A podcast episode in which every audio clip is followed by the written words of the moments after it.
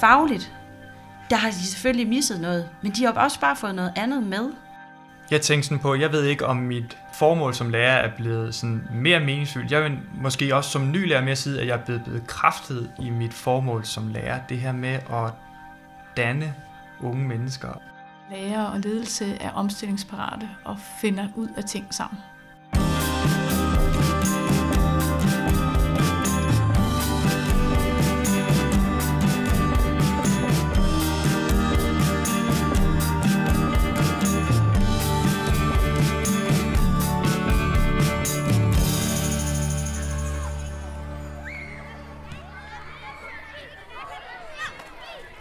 Det er november, og det er spisefri kvarter på Antvorskov skole i Slagelse.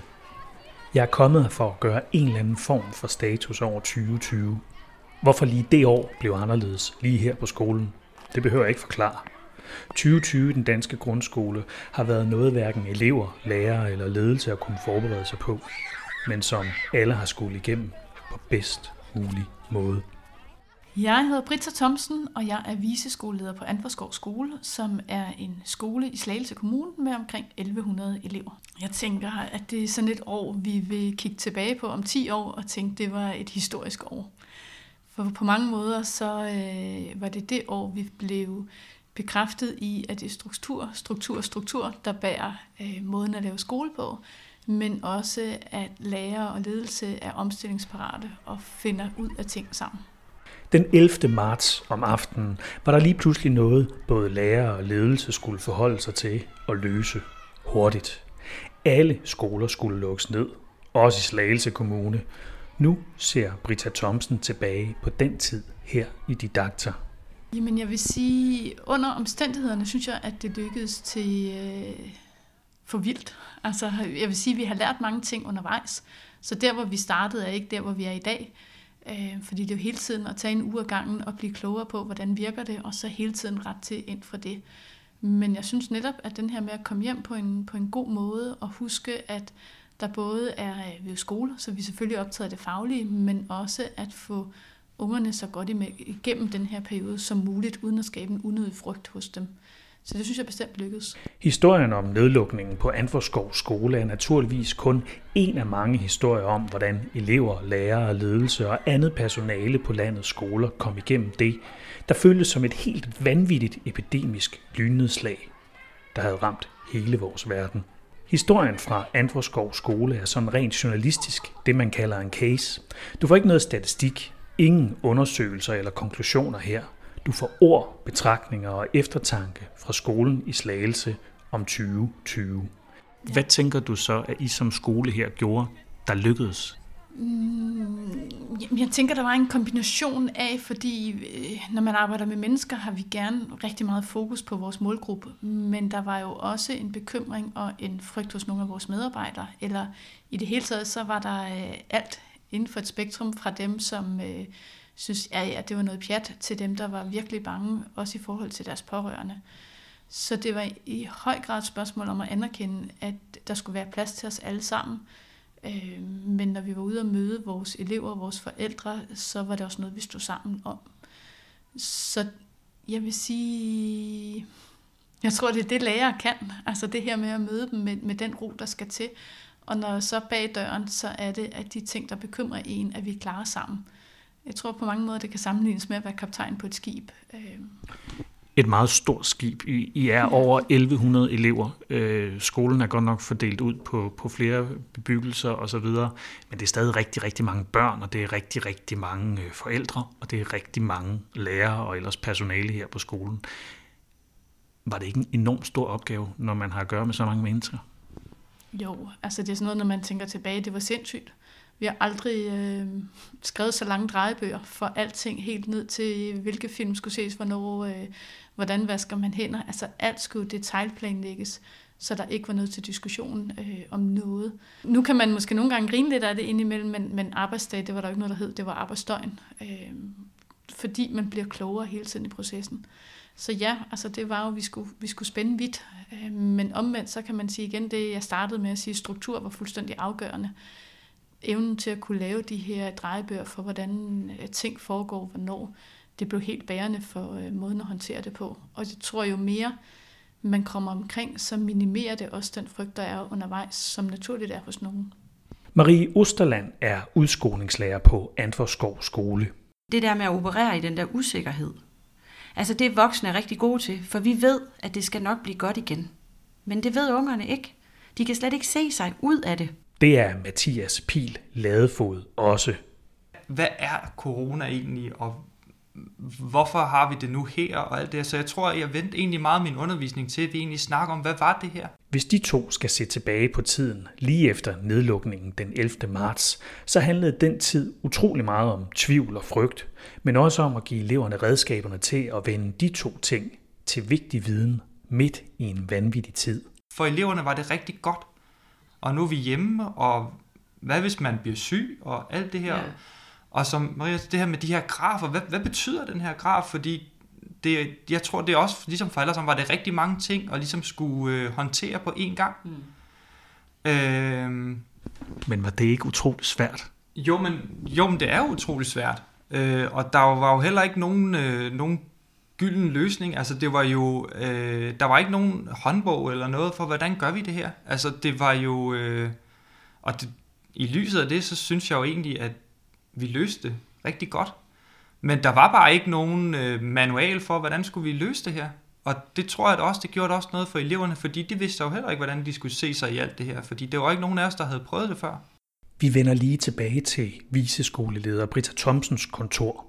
Spørger man hende, så var noget af det vigtigste, skolen hurtigt fandt ud af, den kendskærning, at der skulle være et schema.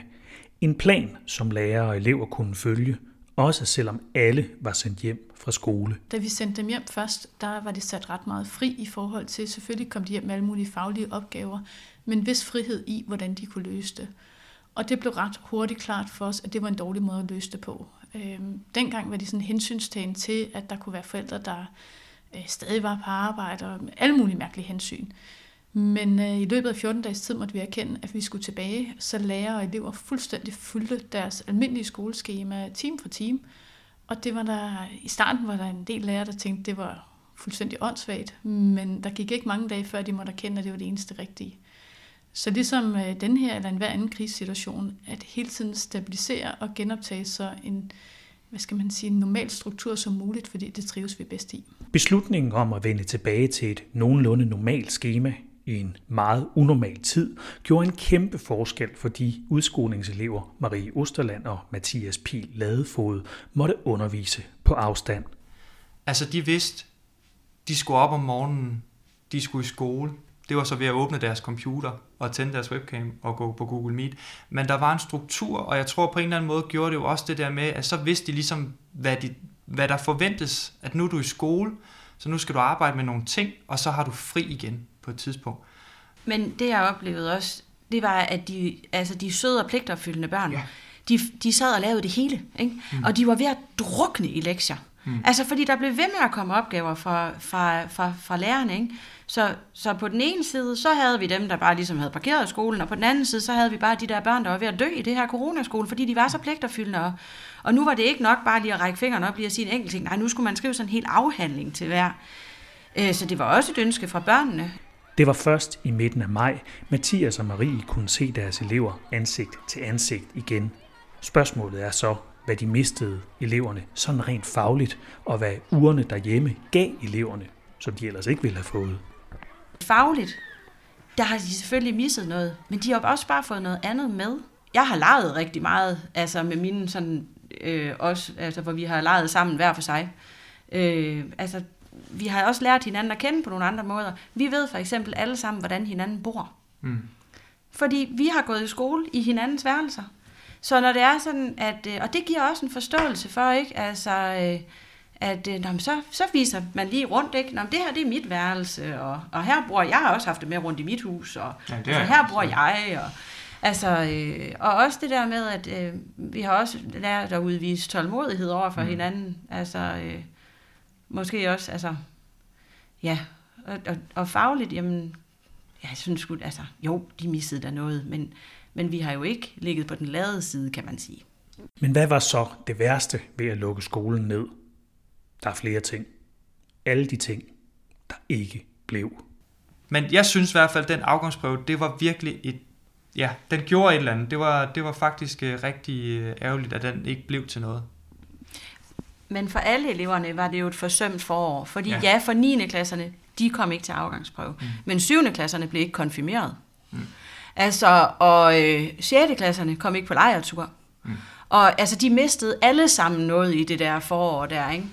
Øh, og har også mistet noget her i løbet af efteråret, ikke? Altså, 9. klasserne er ikke kommet til Berlin, og... Ja.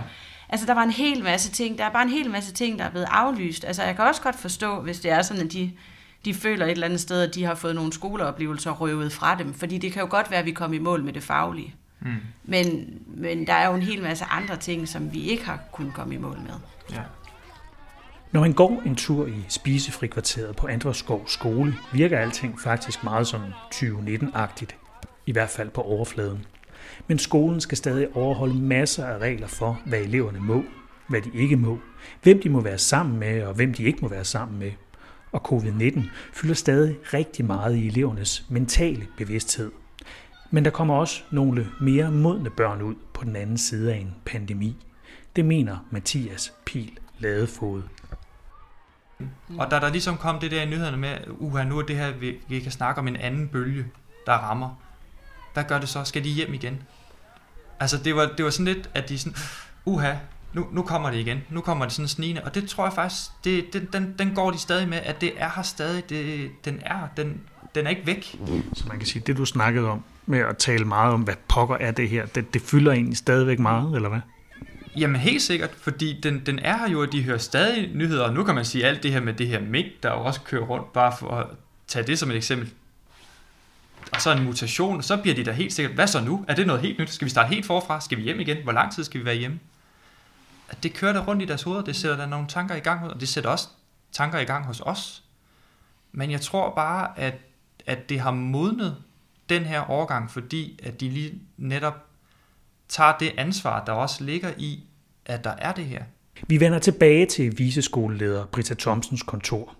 1100 elever, 85 lærere og et vanvittigt 2020 med en pandemi, der ikke er forbi. Det er det, hun nu bliver bedt om at gøre en eller anden form for status over. Jeg synes, eleverne de klarer det. Altså deres omstilling er forbavsende. De klarer det rigtig godt.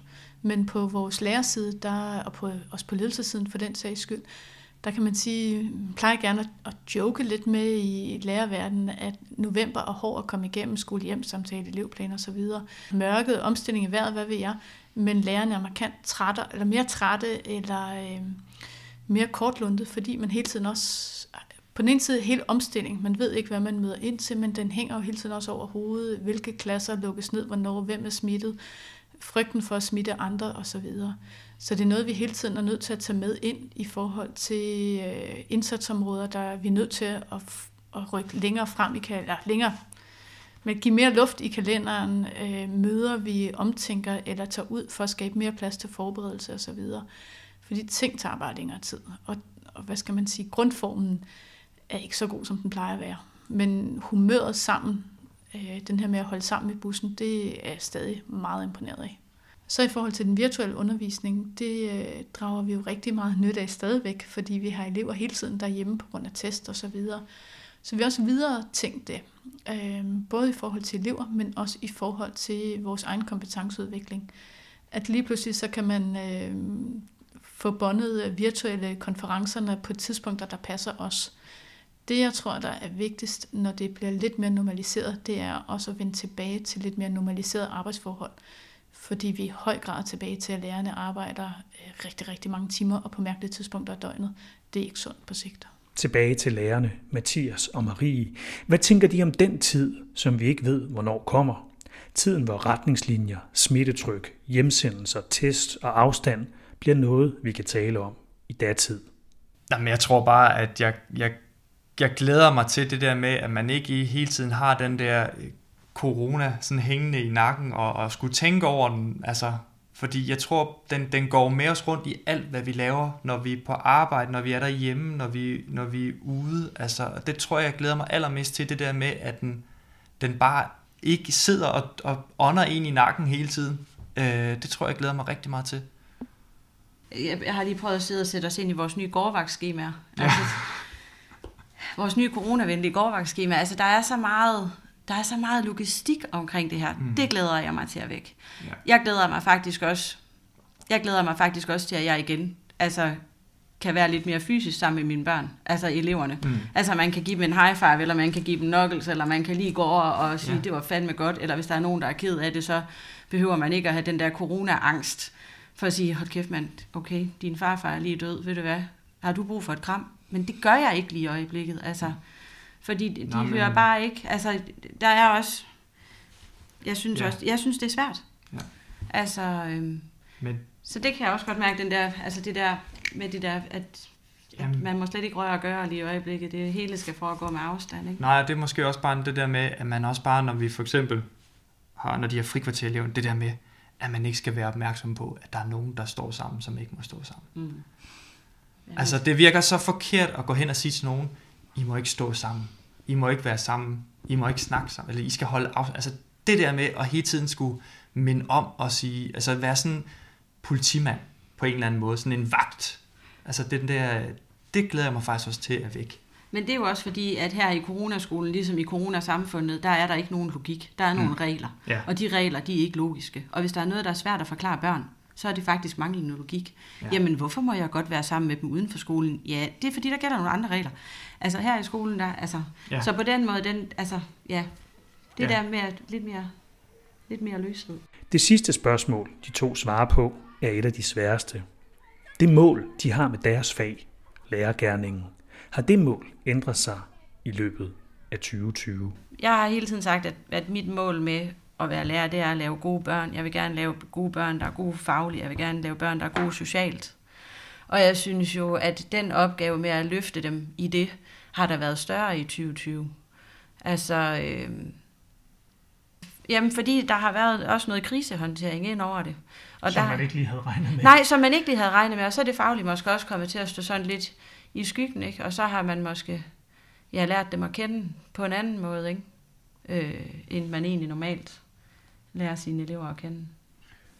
Ja, altså jeg, jeg tænker sådan på, jeg ved ikke om mit, mit hvad kan man sige, øh, formål som lærer er blevet sådan mere meningsfyldt. Jeg vil måske også som ny lærer mere sige, at jeg er blevet bekræftet i mit formål som lærer. Det her med at danne unge mennesker og, mm. og give dem noget, noget viden og, øh, til, at de kan træffe nogle valg og nogle handlinger.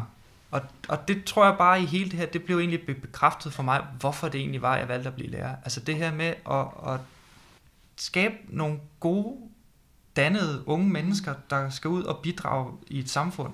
Det tror jeg på en eller anden måde, at jeg er blevet bekræftet i, at, øh, at i det her. At det gav sgu mening.